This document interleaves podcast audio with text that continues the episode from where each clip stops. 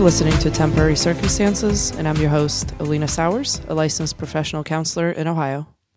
And I'm your co host, Cora Mayfield, also a licensed professional counselor in the state of Ohio.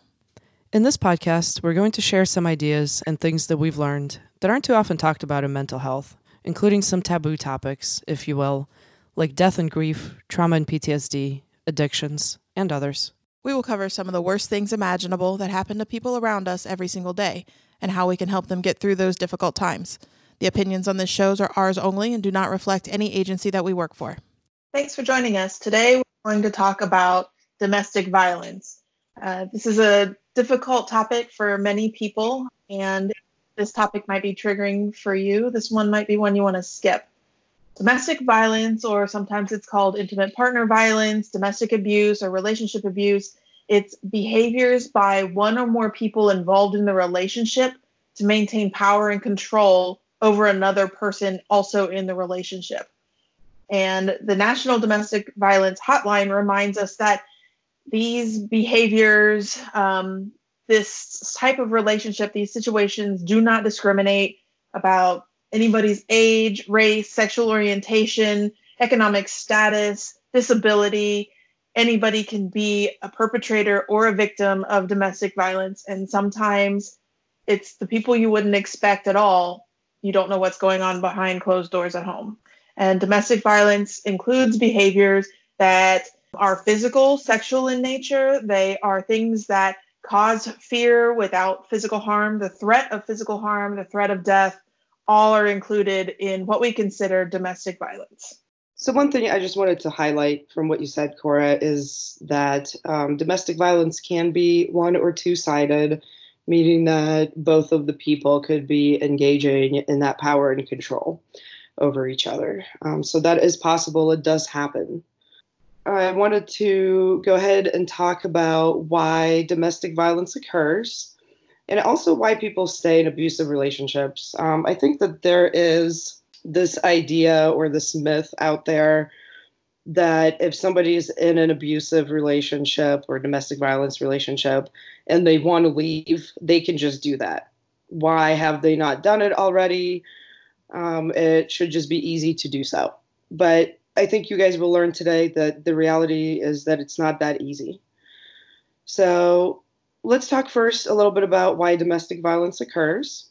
Could be a number of things, things such as learned behaviors, poor ability to cope or control your emotions, perhaps something in the offender's biology could be part of it as well. And what I mean by learned behavior is that perhaps the individual has seen this behavior before, whether it was their parents um, who were also abusive, or if they saw it in some other ways. And in that way, it can be a learned behavior that they're now reenacting themselves. What are your thoughts on that, Cora? One of the things I often see is that the abuser is trying to control the victim or the survivor of domestic violence. Um, I think control plays a big role in domestic violence and it plays a big role in violence in general. Sometimes, when people feel like they are out of control, that their whole lives are out of control, they do whatever they have to do to regain some sense of control. And oftentimes that goes out onto other people, whether that comes from abusive language or physical violence or gaslighting, manipulation, the ability to control this other person makes them feel powerful, makes them feel like they have some sense of control somewhere. And I think this goes along with like learned behavior um, and upbringing. If somebody has spent their whole life not feeling like they have control of their whole of anything at all, and they've seen other people in their life exert control through domestic violence, through abuse, then they may feel like that's what they have to do. And this, of course, is not an excuse for anybody who abuses or manipulates another person. We just don't put our hands on each other. We don't do it. It's not right. However, this is some of the pieces that we find when we see these kinds of behaviors in another person. I think that's a really important point, Cora. We do talk a lot about power and control when we talk about domestic violence or abusive relationships. And it's important to know too that that power and control it extends to non-physical situations as well so for example financial control um, or perhaps even using children if the couple has children to control we're going to talk about these a little bit more later on, and we'll also post a resource for you guys on Instagram on our page. But I did want to mention that. So it does not have to be physical or sexual control.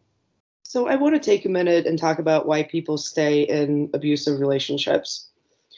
So, some of the signs of an abusive relationship are things such as using coercion and threats as well as using intimidation, um, using economic abuse, as I just mentioned. So that is having that financial control on people. And all of those things play a huge role in fear. So if you are someone living your life in fear where your partner is repeatedly or consistently threatening you, intimidating you, they are telling you that you cannot get a job and be out on your own.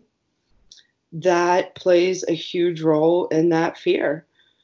Um, there may be verbal threats out there, or they may actually there may actually be physical threats, such as putting a weapon to the victim. And there's also isolation that can play a role. Very often, we see in abusive relationships that the abuser tries to isolate their victim from their family, from their friends, and that makes it very, very difficult to leave. And if you think about just those two factors, the financial control and the isolation, I believe just those two factors would make it very difficult for someone to leave an abusive relationship. I think there's a few more pieces here. Um, one of them is misinformation. As you mentioned, isolation is nearly always one component of um, intimate partner violence. And when you add isolation plus misinformation, it's really scary. For example, let's say the abuser has just has created an environment where there is no internet available except when they're paying attention to you, no um, ability to go to social media, and no friends, family members so they have no the only place they're getting information is from the abuser themselves so let's say in a particular moment of making threats they say something along the lines of you could never leave me because if you left me a judge would give me the kids because i have a job. So that threat and that bit of misinformation and no ability to confirm or to research yourself creates an environment where someone is afraid of something that may or may not actually be true. Um, another thing that I hear a lot myself is, um, in addition to the misinformation, is this idea of I'm the only one who will ever love you like this. What would you do if I wasn't here to take care of you? You wouldn't be able to take care of yourself. And it creates, it is part of gaslighting, but it creates an environment where you, the victim doesn't trust themselves to make good decisions, to take care of themselves. They don't trust that anybody will ever care for them ever again. And those can be really huge factors. It creates negative self talk, negative belief about self, shame, guilt, and that all plays a role in staying in, in the relationship. And that's something that I would call crazy making because that abuser in such situation is literally making their victim feel crazy. You know and the victim to some sense may feel like well what is going on here? I don't feel like all of these things are true. But once you're fed this information over and over again and you hear it over and over again you start to believe it so it really becomes not that easy to get out of that mindset or literally of that physical situation that physical environment that you're in one other thing that can play a role in why people stay in abusive relationships is something that's called trauma bonding. Um, now, trauma bonding is a little bit difficult to explain, so stick with me for just a couple of seconds here.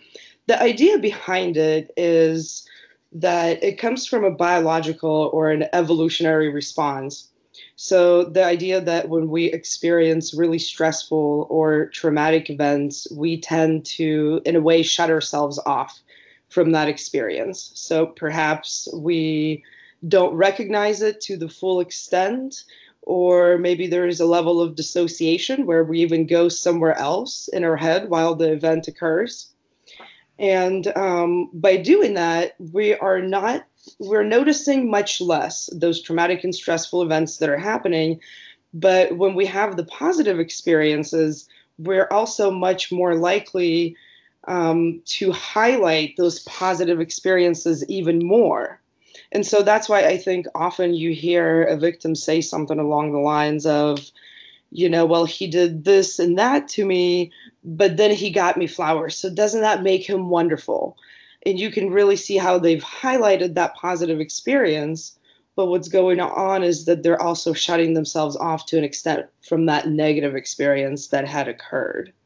Um, I, I, do think it's important to recognize that this is a survival skill. This is a coping right. mechanism people are using to survive the experience that they're going through. This doesn't make anyone weak. It doesn't make them stupid. It doesn't make them fooling themselves. This is just a survival instinct. Absolutely. And it's something that typically happens on its own, too. So it's not anything that the person has control over most of the time either. Um, so it's a defense mechanism that, that occurs on its own some people are more familiar with the term Stockholm syndrome, and that is similar to what we're talking about here.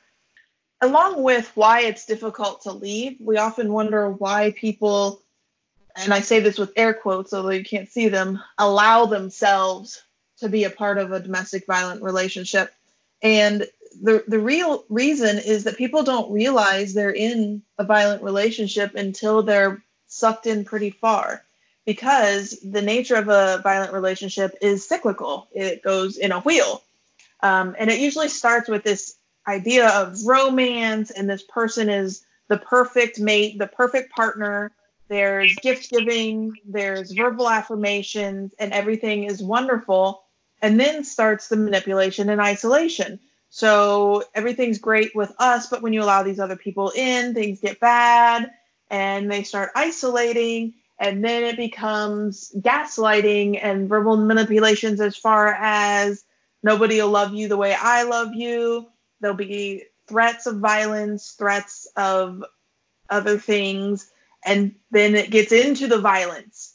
And after the violence, then it becomes apologies, gift giving, and for a while things are great again. And then it just starts down the other side of the wheel a lot of times relationships are like this. And so we've heard the cliche of, oh, he said he'll never do it again, but it's it's cliche because that is real life.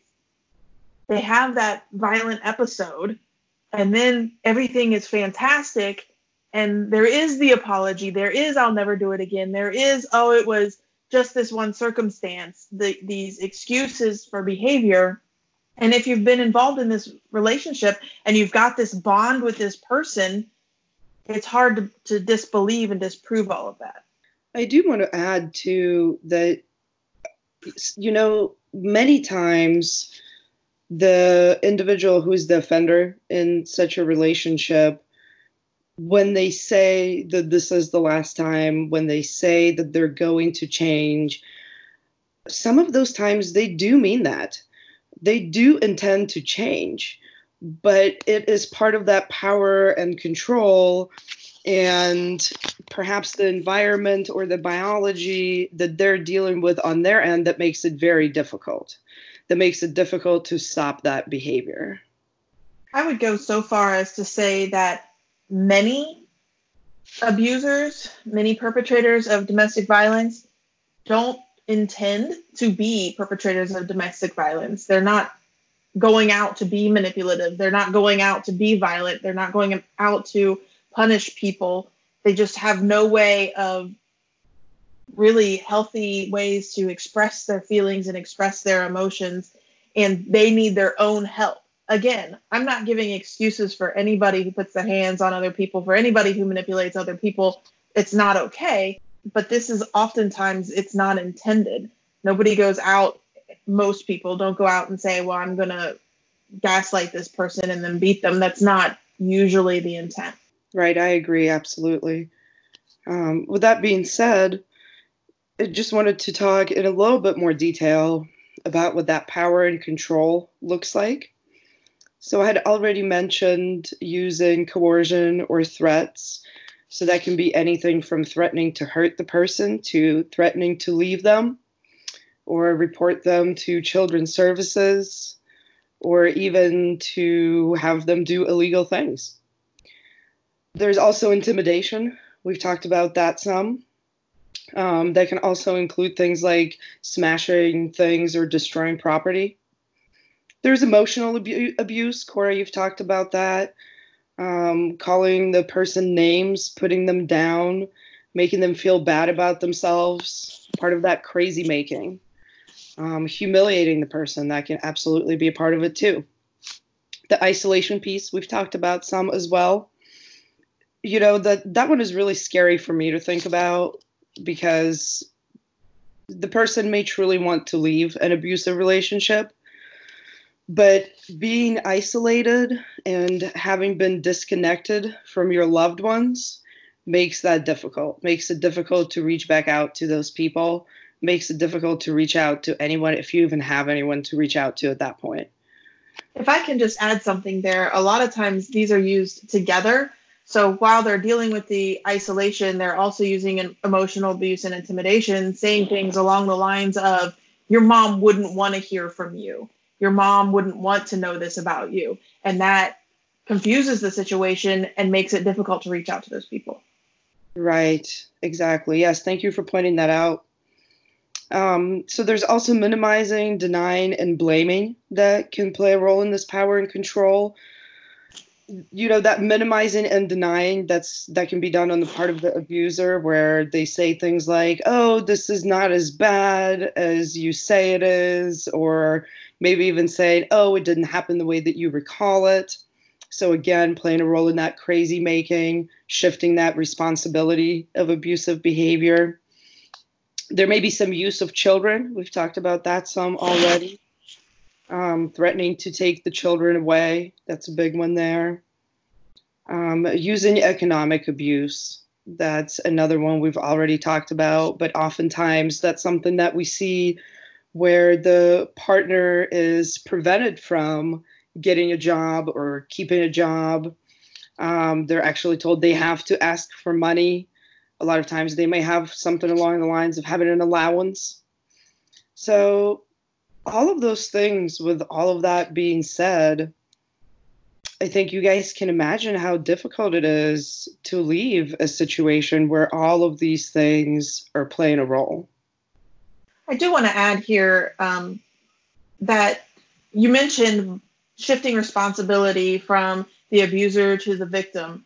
Um, different people have different thoughts on this, and I know a lot of times that we, we say when a, a relationship starts going bad, there's multiple roles to play, but it is never, ever, ever the survivor's fault if someone is violent. That is only the responsibility of the person who makes the choice to be violent. If you are in an abusive relationship and the blame is being shifted onto you and you feel on the inside that it is your fault, there's something you could have done different or something that you did to push it to the point where you were abused, I just want to put out there it is not your fault. It is never, ever, ever the fault of the victim. It is only the fault of the person who makes the choice to put their hands on someone else. I'm really glad that you mentioned that, Cora. That's something I often talk about. You know, when I work with couples, I often tell my couples that it is almost never um, just a one sided issue when it comes to couples issues, unless one person is abusing the other person. And uh, and that is really important. There's absolutely nothing that the victim could have done to deserve what they got. Any kind of power and control or violence there's absolutely nothing that you could do to deserve that. And cora yes again thank you for bringing that up because the with that one the fault is always on the abuser. I think this is actually a good time to supply people with some resources. For example, the National Domestic Violence Hotline is for victims and survivors of domestic violence. The phone number for them is 1 800 799 7233. Or if you have access to the internet, you can actually chat with an advocate on the website. It is www.thehotline.org. The prevention and treatment of domestic violence is something both Alina and I are very passionate about. And since we're so passionate about it, we talked a lot more about it than we thought we did. So at this point, we're going to go ahead and split this into two separate episodes. The next episode we'll talk more about treatment of and things that you can do to help others who may be involved in a domestic violence situation. I hope you join us for the next episode as well. Thanks for listening to Temporary Circumstances. Leave us a review wherever you found us and comment on anything you want to hear more about or have questions on.